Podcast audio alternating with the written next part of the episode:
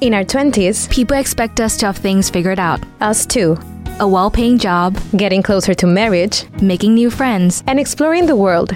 Lots of definitive moments happen in your 20s. But what if we move to the other side of the world? And what if we put our dreams first? I'm Mai, I'm Belle. and in this podcast, we share our thoughts about things that have defined our early 20s. Important moments in life and how we create our path to our late 20s. Welcome to the M22 podcast.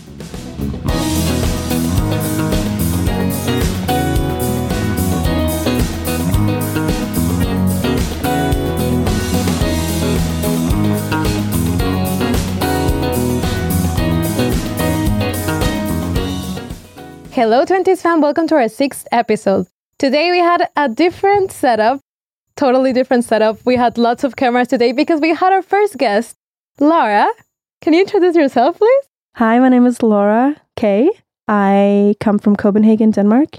Study with you guys here at Berkeley. I don't know what do you want to know. Okay, well, Maya and I had lots of questions because we know you had a huge trajectory in, in the music industry compared to us. You started really early. And well, we want to get the first thing we want to know actually is how you came up into the music industry. How did you realize you wanted to work on it, be part of it? So, my history with music goes really far back. Like, I started playing music when I was like six, played violin for many years, then started playing piano, then started playing saxophone, and I've just been like playing a lot, but always also kind of know, knew that I didn't want to be a professional musician.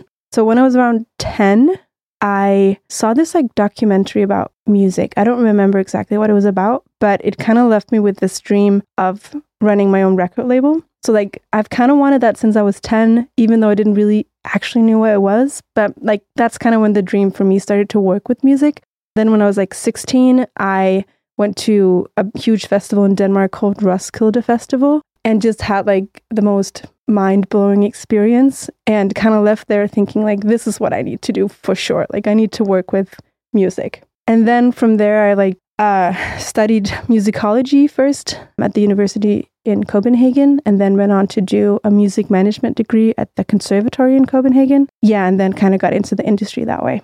Yeah, that's very cool. Well, you're on the 22 podcast, so we're all curious about what were you doing when you were in your 20s? What kind of decisions did you make when you were at that age, and how has that impacted the choices that you make now? So maybe to begin with, I should say that I'm 35 now and my 20s, what did I do? So I did a lot of things, did a lot of stuff. I finished two, like I said, two bachelor's degrees. I um, did a couple of internships. I did like countless different projects. I was working on so many different things all at the same time, like all the time.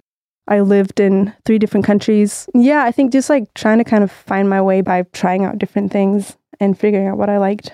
You said you had two degrees. How did you come up to this decision that you wanted to have two?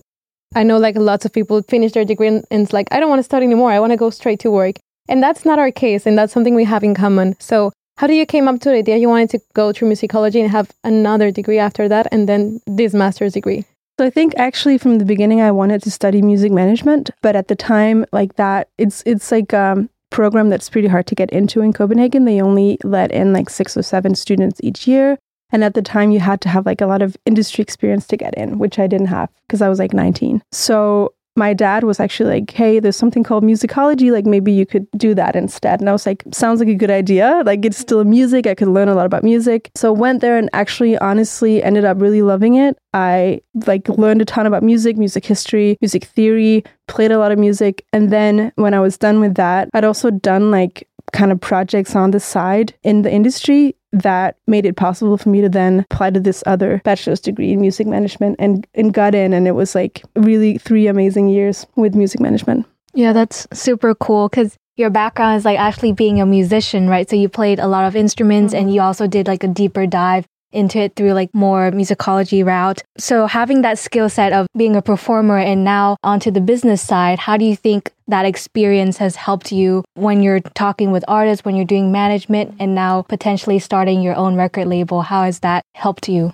honestly i feel like uh, knowing kind of both sides of like the industry knowing the the music and what it's like to be a musician and a performer, and also knowing the industry and the business side of it, I think is just a huge gift. Like, I think the fact that I know about music and music history, music theory, just understand music on a deeper level, I think that that is really valuable when working with that kind of admin side of, of music. And, and you can be like an amazing music industry professional and not have that knowledge. But for me, it's been like just a really great extra layer to kind of add to it. And I also think like I've previously worked with like label management and I think doing like A&R work and working with artists in general, it's just easier to build trust when you have that like knowledge of music and artists can talk to you as like an equal.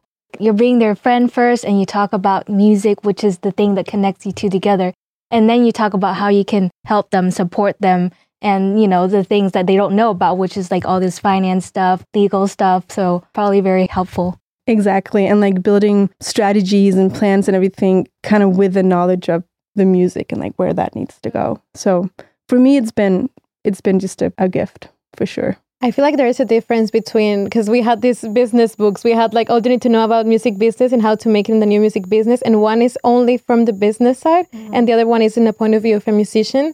So it's so easy to read the one that has the point of view of a musician because it connects to you easily. And I feel like having a music background as a musician is really important when you want to start like your own company or your record label because there's like another level of understanding that you were saying and that's something that I consider is really really important. So, what was your 20s like? How was this like you said you lived in three countries, three different countries?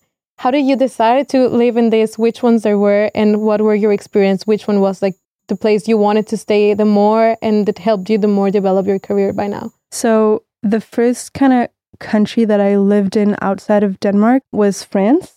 And it was actually like when I was almost done with my musicology degree and I had just like hit a wall of like didn't want to study, didn't want to do anything, just kind of needed to get away.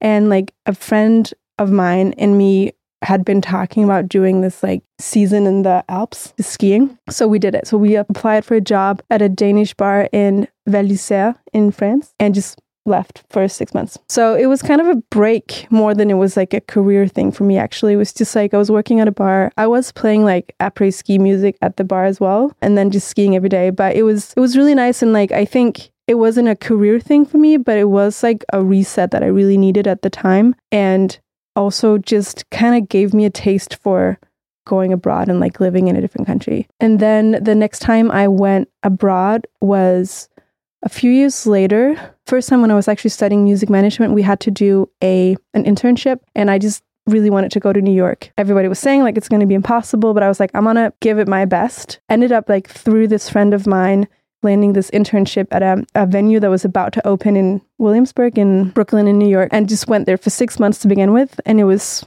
the most amazing experience. And I just loved that city so much, still love it so much. And just felt very at home and also felt like it was such a crazy industry there. And like the music that I wanted to work with was like, still is um, kind of contemporary composed music, jazz, like more alternative kind of art music. And the scene the scenes for that in New York are just massive. And so like the the level of talent is so high. So so that was that was just amazing. Then i went back finished my degree and then i went back to new york again and stayed for like two years and worked at a record label. So that i think the second time around in new york i got like a real job at this label that was like one of my favorite labels at you know ever and kind of worked my way up ended up being label manager. So i think that is like probably the peak so far of like my career. It was like the most fun job I've ever had and, and the one where I felt like everything I had been doing had kind of been leading to that. That's really cool because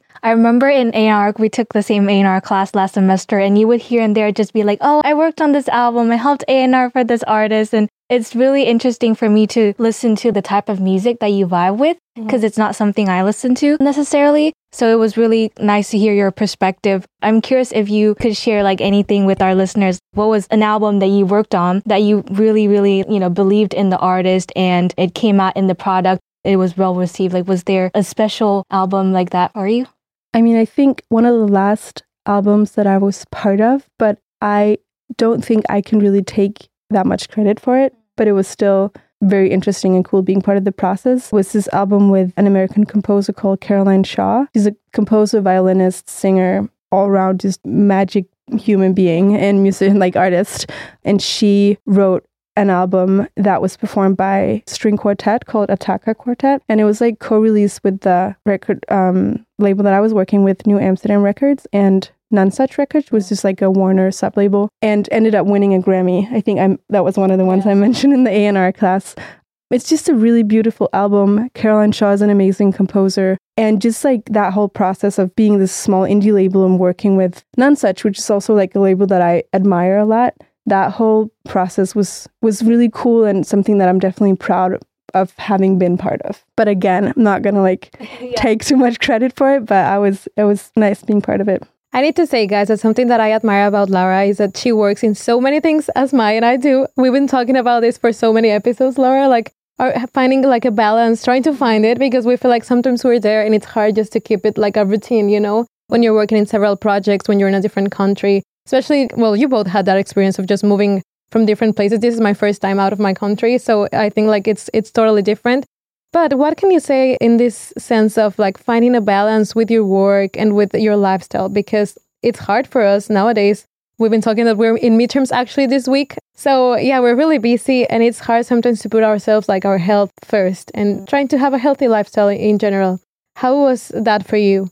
Honestly, when I was in my 20s, I don't think I had a healthy balance of anything. I feel like it has taken me, and I think I actually said this to Mai recently like, it's taken me a really long time to learn to say no and to learn to be like, I don't need to do everything all at once mm-hmm. for me to like have succeeded. You know what I mean? Or yeah. I don't know how to phrase it, but like, I think for a very long time, I felt like I had to say yes to every opportunity and I had to like be the best at everything all the time. And you just can't. And honestly, like I was just talking about going to France for six months when I was like 22, I think. It was for me, that was like, i am overwhelmed, doing too many things. I need like a reset. I need to like kind of stop everything take a breather, start over, and like rebuild it in a more sustainable way. I do think that that's important. And I think it is hard when you're young and you're learning, and especially if you're ambitious and driven, which all of us are. So, yeah, I don't know. I feel like for me, it's just something that comes with age. Probably opportunities, yeah. I guess, in the rush of like getting to where you want to get as soon as possible. How do you feel that that has changed now that you are in your 30s? Do you feel like you find a balance now in your lifestyle? Does it get easier for you nowadays? I think so, but also like I have a three year old kid, and that is like the most grounding experience I have ever had because it's like when you have somebody else that you have to take care of. That really like forces you to prioritize and to kind of be present in what you're doing. So I think that was a big thing for me as well. And yeah, I do feel like now it's so much easier for me to say no and not have like FOMO. And also to be like, I know that I can't do everything well. So it's like if I say yes to too many things, it's not going to be good. And it's more important for me actually that what I do is good. So it's like if I do something now, I, I don't like start a project that I don't believe is going to be as good as I want it to be. And I think that's something that's changed for me. I mean, now you have your son, and essentially you have to build your family on your own as well. I feel like it's a different mindset that you have towards life and towards opportunities and in a way, you're creating a lot of those opportunities by yourself. I feel like we are all doing that. So I struggle a lot with saying no because it's been a while for me to get a lot of these opportunities. I mm-hmm. come from a family that, you know, we're not super rich or anything. My parents are really hardworking people, and I've always had in my mind that I should work hard like them or even more so that I can support them and everyone that I want to support. And I think that's ingrained in my mind to always be pushing forward and taking all opportunities but at a certain point, it's burnout. It's you don't have time for yourself. You don't have time for anything. And that's when I slowly realized like, okay, you can and you should be saying no to things that does not fit whatever state you're in in your life right now. So it's like a working progress. It took you a few years or and I'm not saying I've mastered it completely, but I do feel like I'm not drowning in projects like I have been for many years. We need to learn from her. we need to learn from him. God. so so talking about like the balance and all this stuff taking opportunities because it's also a topic we talked last year like when should we be open to take these opportunities because some of them are just like there for us to evaluate if we're if we want to get there or not. Sometimes we have pressure on ourselves in a sense of not taking it because we don't feel confident enough. So we were talking last week about just pushing ourselves to do it and get a no if we are meant to get a no, but not not ourselves. So how did you deal with with that uh, before and now taking opportunities because it's job opportunities especially mm-hmm. because we we talk about projects. Sometimes it's easier for us to say no to projects, but when it's about finding a job and getting the right job and what you deserve and telling yourself that that's probably not something you deserve or like mm-hmm. getting into this choice. I think like I've had a lot of different jobs and I am learning or I have learned and I feel like now I'm at a point. But again, it took me some time. But like now I feel like I know what I'm good at. I also know what I'm not great at. And I know like what kind of drives me and what doesn't. For me like looking for jobs now, for example, it's like I I think I just have a much clearer idea of like what I want to do and I can read a job listing and be like this sounds really interesting but not for me or like I would not be great at this or I would not find this interesting in the long run. So kind of just getting to know yourself better, I guess, and then using that to be like to make smart decisions that again are going to be like sustainable in the long run. Like it's so easy to say and it's really hard to do, but I Yeah. think yeah, I feel like I just know myself a lot better now than I did like 10 years ago, for example, which Yeah. helped. And that's Yeah. part of making mistakes in our own Yeah, decisions and just learning where we, we want to be. And also like making mistakes. I don't know like I think one of the questions you actually sent to me before this podcast was like if I if I if if there was anything I wanted to do differently, like looking back. And honestly, no, because I feel like yeah, I've made some mistakes. Yeah, I can like reflect on the choices I've made and see that every choice you make has like consequences, good and bad. But I'm also like I don't know, I know that I make very conscious decisions about things. And like if I feel like I have to do something, then it's not really an option not to do it. So it's like looking back, it's like, well, yeah, ideally, maybe things could have gone differently, but would I want that? Like, no, I don't. I wouldn't. So it's like, I don't think really that there, I don't feel like I've made any huge mistake. That's great. It's part of like the life philosophy we've been talking about mm-hmm. too. I feel like there's many ways and it's all about perspective mm-hmm. because sometimes we are like really hard on ourselves and we punish ourselves too. And that's not healthy. Like we are our worst enemies sometimes, especially like when we're young. And it's really nice to get conscious of what we're doing and like a couple of years later, a couple of months later we realize things happen for a reason mm-hmm. and there's nothing you would change because it leads you toward where you are now. So just like making a reflection on your history and realizing this, being conscious of this is healthy and it's also a positive way to vibe around. And also like not comparing yourself with other people, which is something that I find myself doing sometimes. And like again, at the age where I'm at now, like some of my friends from like high school, for example, they're like a very different place than I am. Like a lot of them have a house and a couple of kids and like they've been in their job for a long time and maybe they've advanced like in that job. I just I don't have that life because I chose to like live in different countries and like take these different educate, you know, degrees and like Yeah. do these different things, kind of take more chances, I guess. And it's like sometimes I'm like maybe maybe I should have done it differently, but again I'm like do I want that life?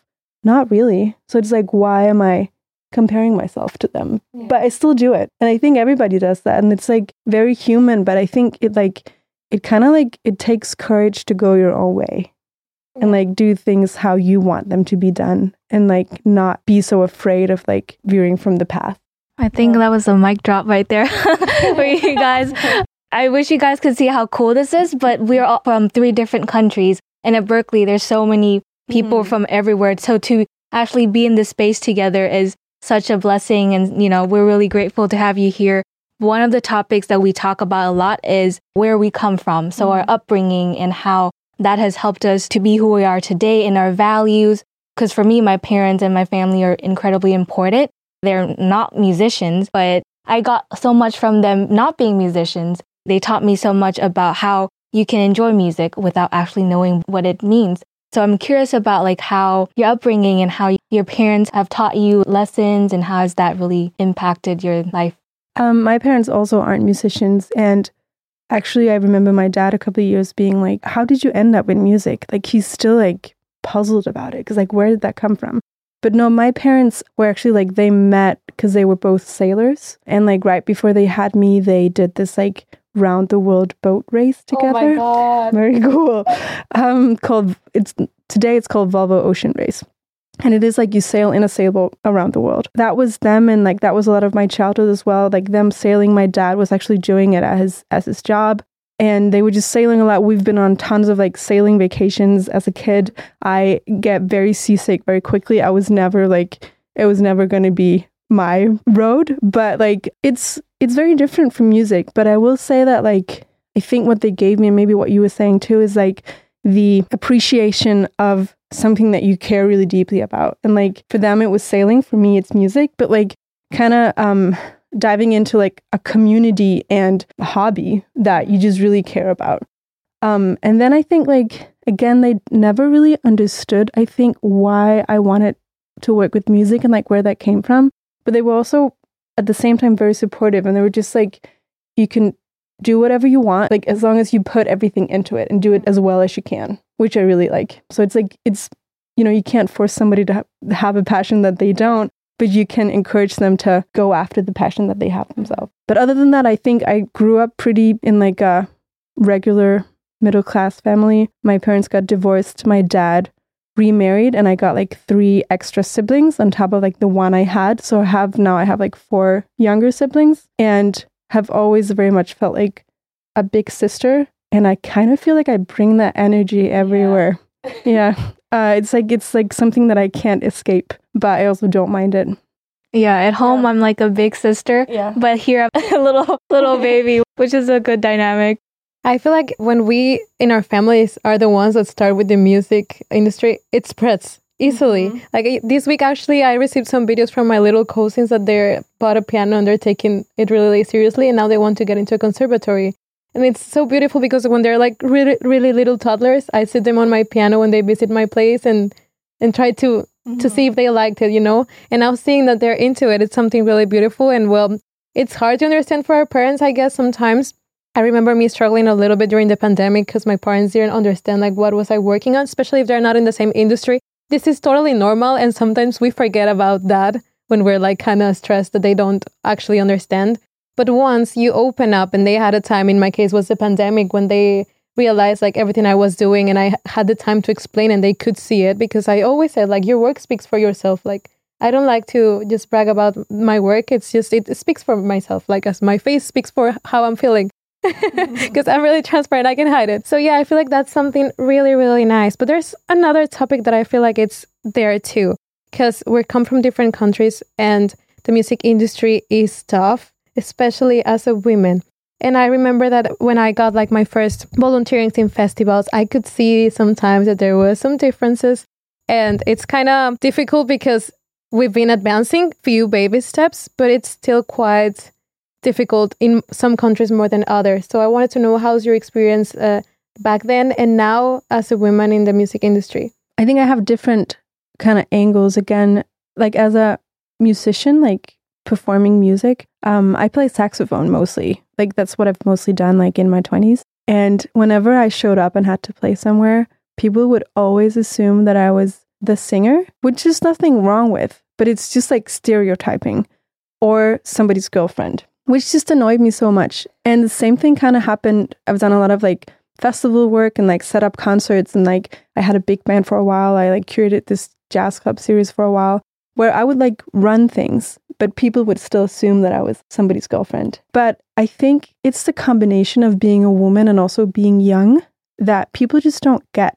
That it's like they look at you and they just assume that you're not capable. And actually, I remember like when I turned 30, I was like, okay, I'm 30 now. Like I'm I don't know, like in the eyes of society, I'm like a proper grown up now. And like somehow it was like empowering to but it's it's silly because it shouldn't be like that. But I just remember being like, okay, now I actually can can say that I'm not like I have been working with this for a while and like I know my stuff. I think it's the age thing. I think that was the combination for me in a way of like the age and your, the gender that was the hardest for me when I was like younger because I just feel like people didn't take me seriously. Apart from that, I mean, I guess we've probably all had like bad experiences with like sexism and people treating you badly and all these things that you know every woman has um, experienced and, and that's very present in the music industry as well. But i think i've also been fortunate and i've also kind of sought out women-led workplaces and, and initiatives. So like for example the first internship i did in new york what like really sold me on it was the fact that it was led by this group of women.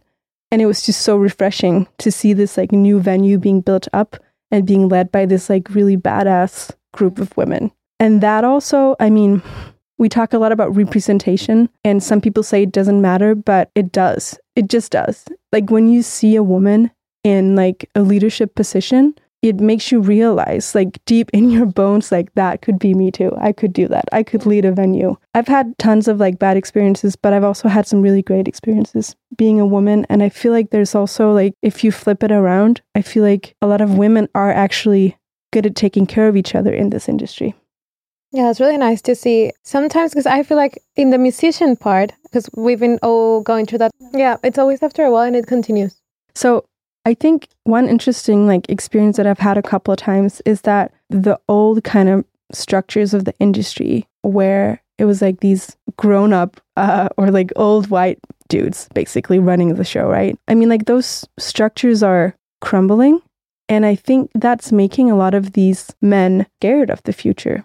And I feel like I've had a lot of experiences with men feeling the need to kind of passively tell me that they're older than me and that they know more than me in like a weird passive aggressive way. I've had like a lot of these experiences where it's not direct. They're not like saying to your face that you're not capable or, you know, not good at your job, but they're just like kind of subtly letting you know that, like, oh yeah, like I danced at this club before you were even born. And it's like you don't even know when I was born, and and what's the point? Yeah. Or like, but it's just like I don't know. I just see it as like being threatened of like what is coming, you yeah. know, which is women are entering, women are, you know, educating themselves like never before. Women are entering the music industry and like, you know, taking over. It's like a Danish musician, she she said it in a really good way. She's like, there's a comet coming, and if you're a dinosaur, you're gonna die. Yeah, passive aggressive guys. Yeah, yeah. I, yeah, I think it's really it's really different when you're a, a, a, as a musician. It is more common because I remember when I was a kid going to piano lessons and guitar. It was really balanced. But boom, I got into the music production major and I was one of the six women there. And I could feel like some professors or like when you were trying to get an internship or it was just man driven and few women in the industry, but also few opportunity for you to really learn how to engineering. I'm so happy that here in berkeley honestly, there we are surrounded by women in, in the studios. That's something really beautiful. But as you were mentioning, I just came up to a memory too. I remember in 2019, I went to a studio uh, I was making some events for the council, uh, student council of the the major, and there was this guy, and I, I sat with him because he was uh, the like the boss of the studio, a big studio in Monterrey, like one of the uh, main. And he was like, "Why are you studying music production?" And I was like, "Well, I want to start my career this way, and then I'm, I'll pursue like a master's degree in music business and just combine everything and understand the whole industry. You're sending your money to the trash. It's not worth it. Like I learned here you need to come here and learn here not not at school. Like mm-hmm. and i was just like well that's old school. Like you know like now we have the majors now we have tons of schools because we are changing how the industry works. It's not all about hands in. It's just it's supposed to be a balance. But also like as you were mentioning like passive aggressive comments like yeah what would i come and do? You you wouldn't let me do anything. Bring you coffee bring you all guys coffee because all of them were men you know. I was like this is not something that we should approach. And he was trying to be intimidating, but honestly, like when you are surrounded by a lot of men in a good way, because I have my boy gang back at home and I love that mm-hmm. because they're protective. So they always come and help, you know? But yeah, it's just so annoying because if you are like more soft or if you're like more sensitive, it does hit you. And maybe it's for some people, it's like, okay, I'm staying away from the industry. Maybe it's not for me, you know? So, what would you recommend in this sense of being like tough or like seeing it in a positive way for you to like go ahead, even if it might be like obstacles or it might hurt you like emotionally, you know? For me, I'm like, I think my general approach to stuff like that is like kill them with kindness. I don't sink to their level. Do you know what I mean? Because yeah. I've had people tell me that too. Like, don't believe like you don't believe that you're gonna get uh, you know, a career in the music industry just by having a degree. And it's like, I'm not that's not what I'm thinking at all. But for me, it's like a way of learning and, you know, acquiring some tools and like a skill set that I can go out and, you know, work in the industry with. I think like subtly slipping in what you've actually done and what your ambitions are as a kind of like uh, just showing them that you are capable and that you do earn a spot there just as much as anybody else. But I think also more in general, like I think one of my goals with working in the industry is like helping making the music industry like a friendlier, more open, more diverse place in all kinds of different ways. But being like, it doesn't have to be a competition. It doesn't have to be like, we don't have to fight against each other. And especially again as women, because I also remember when I like, when I applied to the music management program in Copenhagen, I was told by everybody, like, the people you're competing with are the other women. And I was like, that's bullshit. But maybe also kind of true. And like I was also, we were seven students and I was the only woman, which created a lot of like awkward situations. But I think like owning your spot and being like, I'm just as capable as all you guys. And like, I'm going to do amazing things, but I'm going to do it my way. And it, it's going to be friendly. It's so interesting because last week I also said the same thing when we mm-hmm. talk about networking and whatnot. I also said it's not a competition. And I just wanted to add a little bit to that representation piece. Not just women, but people of color, for me being an Asian, it's been incredibly tough to just be seen because we're stereotyped a certain way. And even, you know, back at home, obviously different generations have different mindsets, right? So my grandparents, in a way, they're still quite traditional. And so they always wonder, you know, Ma, you're so smart. Like, why don't you become a doctor? You can help and save all of us. And it's true. Like, I think being a doctor or being a lawyer or any of that is such an honorable job to have. But for me, my passion was never there. And my passion was always like being a creative person and helping others with their, I guess, like spiritual life. Mm-hmm. That's how I would say like music for me is really uplifting my spirituality. So I've always believed in that. But I feel like, especially with, you know, the Asian community, um, you guys have to speak up. Like it's just really important. Like the more we see of you, the more the world knows about us. And each of us, like we're not just for me, I often get, yeah, derogatory mm-hmm. comments about like, oh, I look Chinese, are you Chinese? Or like things like that when I walk down the streets. And at first, I used to be really pissed and I would kind of snap back at them.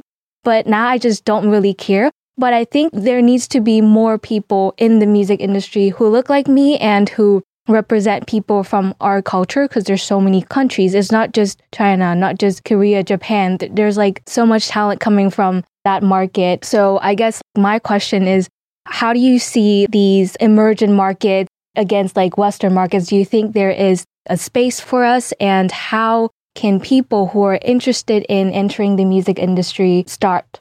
Right. I think first of all, like when you asked me about like being a woman in the industry, I'm like, yes, I'm a woman, but I'm also like white and from a, you know, northern European country and I actually feel like I'm very privileged. And I like want to keep reminding myself of that privilege because I think that's part of the problem that people don't, you know, they're blind to their own privileges. Mm-hmm. And honestly, like some of my Asian friends or friends with like an Asian background, some of the stories they tell, especially like after the COVID 19 pandemic and all that, it's just horrifying. Like what people go through and people get yelled at on the street and all this stuff. Um, so yeah, I do think it's the same kind of thing. It's the representation thing. It's like you seeing other you know, Asian people or Asian women um, in the industry that makes you realize, okay, I can do this too, but also other people seeing it. You know what I mean? Like also everybody else being like, oh, okay, there's like an Asian woman rocking it. Like, and like the emerging markets part, honestly, like being at Berklee has really opened my eyes so much. I never really knew anybody from like Thailand and from, well, I do know somebody from Vietnam, but China, uh, some of these like Asian countries that are represented in our program and like kind of meeting people from there and hearing about their or like you guys experiences from these like different markets has been so interesting to me and ha- has made me like want to explore the possibilities that there are like outside of the western markets. Because honestly i don't it's so interesting because it's such a big focus here at berklee we talk about it a lot which is really good but it's not my experience that it's talked a lot about like in the markets that I've worked in. I don't like sometimes in like in terms of like export and stuff like that, not in the same way as it is here. And I, I think it should be. So I think that's also one of the things that I'm hoping to take with me from here, from Berklee, is like helping kind of make people aware that there's like amazing music markets in India in like Ghana, in Latin American countries, and like all these different places. And like that they might have different infrastructures than the Western markets and they might work in different ways, mm-hmm. but that doesn't mean that they're less interesting or less valuable. I think it's really about being open. Do some research before you talk to people and being open about learning about different cultures, listening to music that's not your language that you won't understand, and just, you know, just appreciate it. Obviously, you won't like every music that's out there, and it's really hard to connect if you don't understand the language, especially. But it's a universal language, and as long as there is communication, there is interconnectivity, there's globalization, you're eventually gonna, the world is going to be more diverse if people open up more, if people are willing to care for others and are just hashtag peace, right? You know, let's let's all be peaceful and be harmonious. I think that's what I feel like music should be, like a place where people can really be themselves, really express themselves and be proud of their culture. I want to add like a comment of eh, of each of us in terms of how to support in our areas. Uh, I'm gonna start like with the part of being an independent artist because I think that's like a, a part how to support an independent artist, especially now that's Women's Month. I'm going to specifically talk about women. If one of your friends is a singer songwriter and is releasing music, it doesn't cost you anything to share her music or his music, you know? It's small things make big differences, especially because nowadays, as you know, DSP sometimes doesn't pay like what artists should be paid. And social media sometimes helps a lot for them to maintain their careers. So share their music, share their projects. There's no way that we can actually compare to other women. There, there shouldn't be in a negative way. It should be in a way of if she can make it, I can make it too. And if you don't have that mindset, there is no way you're going to make it. Like, honestly, the best way is to build a network that is shared, to share our projects, to be part of a community and change the industry, building this women community as a support group there's no other way. So I'm just like giving these tips in the sense of being an independent artist. But what about you girls?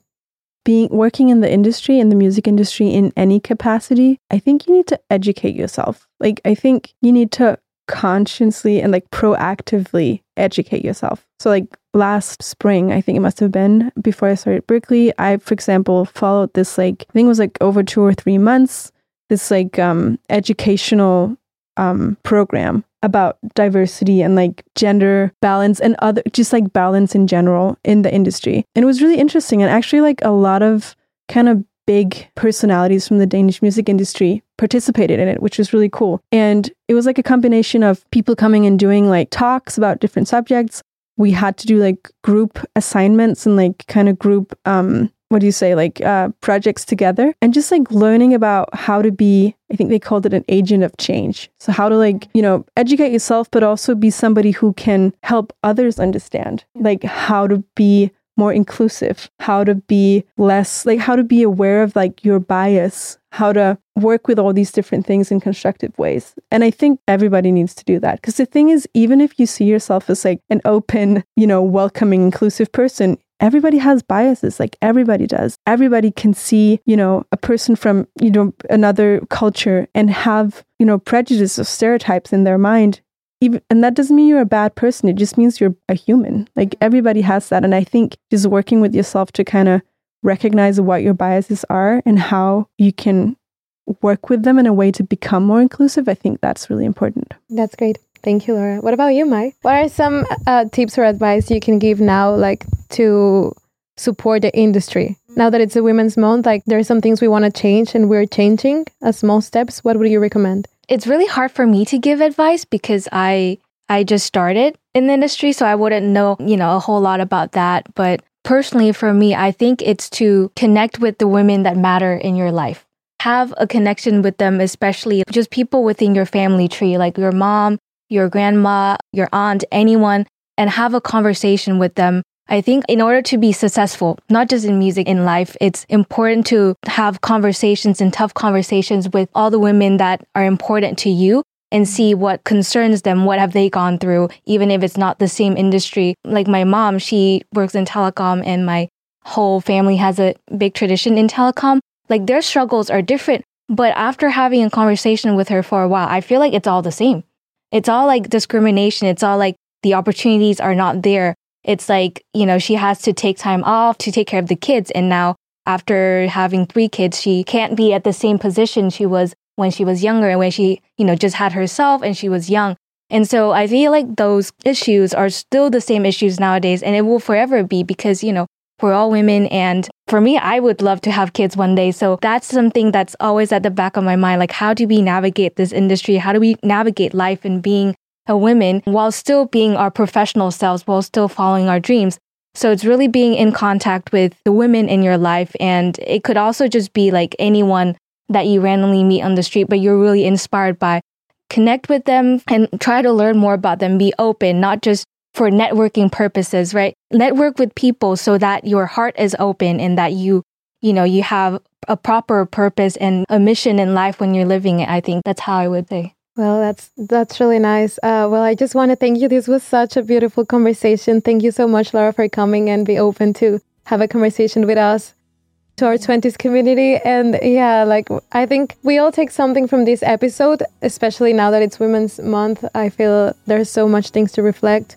I hope it was not just this month, guys, that it's every single day because there's so many things to work on. Uh, but yeah, thank you so much. Yeah, thank you guys so much for listening. And thank you, Laura. Like, she's one of the most inspiring people on campus. Like, every day I see her, and I'm like, what a badass mom, what a badass person, and just overall inspiring. So I wish, you know, you all find someone as inspiring as Laura to look up to and just listen to people's experiences. But hope you guys have a great day and celebrate, you know, everyone in your life. Thank you guys for listening.